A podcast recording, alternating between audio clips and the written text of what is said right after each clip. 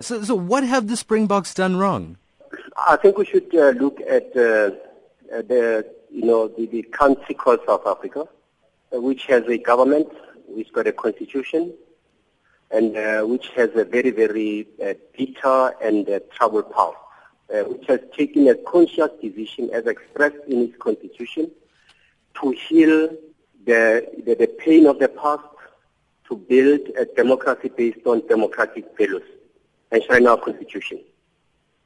Now, it has been 21 years, and uh, we fail to understand why the executive authority in the form of the Minister of Sport, together with SARU, which is entrusted by millions of South Africans, to handle the affairs of rugby in a manner that is reflective of the demographics of the country, have failed, have abdicated on their duty to transform rugby in a manner that will represent me, represent you, represent everybody. Now, because they failed, we are taking our responsibility because we cannot leave the government to be in bed with SARU and do what is called a trickle-down effect of transforming rugby at a pace that they think is suitable for them.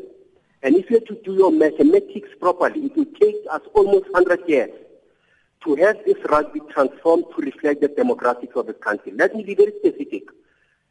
This country's population is made, among others, by 80% of black people. And I fail to understand why, after 21 years, people still want us to wait.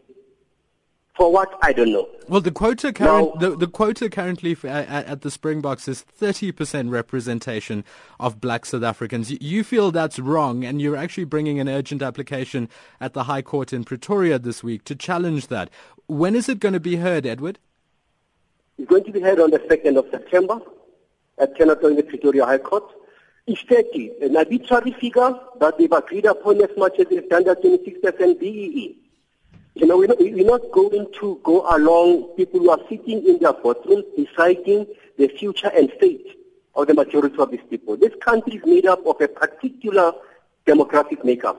And it's important, according to our constitution, that whatever we do is reflective of inclusive society that represents that demographic. Now, we cannot have a situation where people just sit on their own and had, as I said, in their own 21 years and they still come and present to us a team that is not representative of it. Remember, they are going to the World Cup rugby to raise our national flag. They are going there to sing our national anthem to represent the Republic of South Africa, of which I'm a citizen. And I say, no, it is not going to happen. How much does it cost to put through an urgent application like this, Edward? Pardon? How much does it cost for for the party to put it costs, through? It costs, it costs nothing. It costs nothing. The Constitution does not put that cent on us defending our rights. It costs absolutely nothing. We did it on our own. We filed the papers on our own. We don't have legal counsel, and we go in there on our own because we believe in the supremacy of the Constitution and the duty of the judiciary is to uphold the Constitution. So have have you hired anyone then to, to argue this in court for you, or are you going to be arguing it yourself? Uh, why, why should why should we get somebody to tell us right from wrong? We're going to do it on ourselves. Obviously, if uh, there's a pro bono, uh, you know, uh, uh, attorney who can uh, avail the services, we welcome that. But it's a very clear matter. We never got advocates, we never got counsel to argue the case for a party to a, to be declared a crime against humanity. Why should we Why should not get lawyers to do that? Well, I'm, I'm, Edward, I'm, I'm sure you've heard the yeah. argument from lawyers who, who've, you know, and, and within the legal fraternity who've said, you know, a man who represents himself in court as a fool for a client. Should you not have legal representation on a case which you feel has the merits to go to court? And, and you're saying that this is an issue that 21 years into our democracy we need to be tackling. Why don't you have legal representation if you feel that this is a noteworthy cause? If it's going to cost me 100,000 rands to have, you know, we're putting a price on our rights. If it's going to cost us 200,000 rands to pay somebody to say what is it that I can say in the court, then I don't know what we're living in. We are capable, we are going to do it, and we are going to expect our judiciary to uphold the Constitution.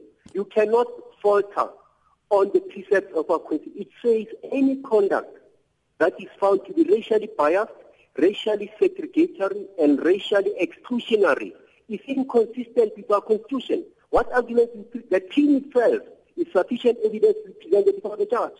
Mm. Edward, I was looking into your party and, and also looking into its original name. It, it was called South Africa First, uh, and you've relaunched it as yes. the Agency for New Agenda. And, and I'm trying to figure yes. out when was the last time that you or the party had spoken about sports transformation, or, or is this the first time you're actually engaging on this issue?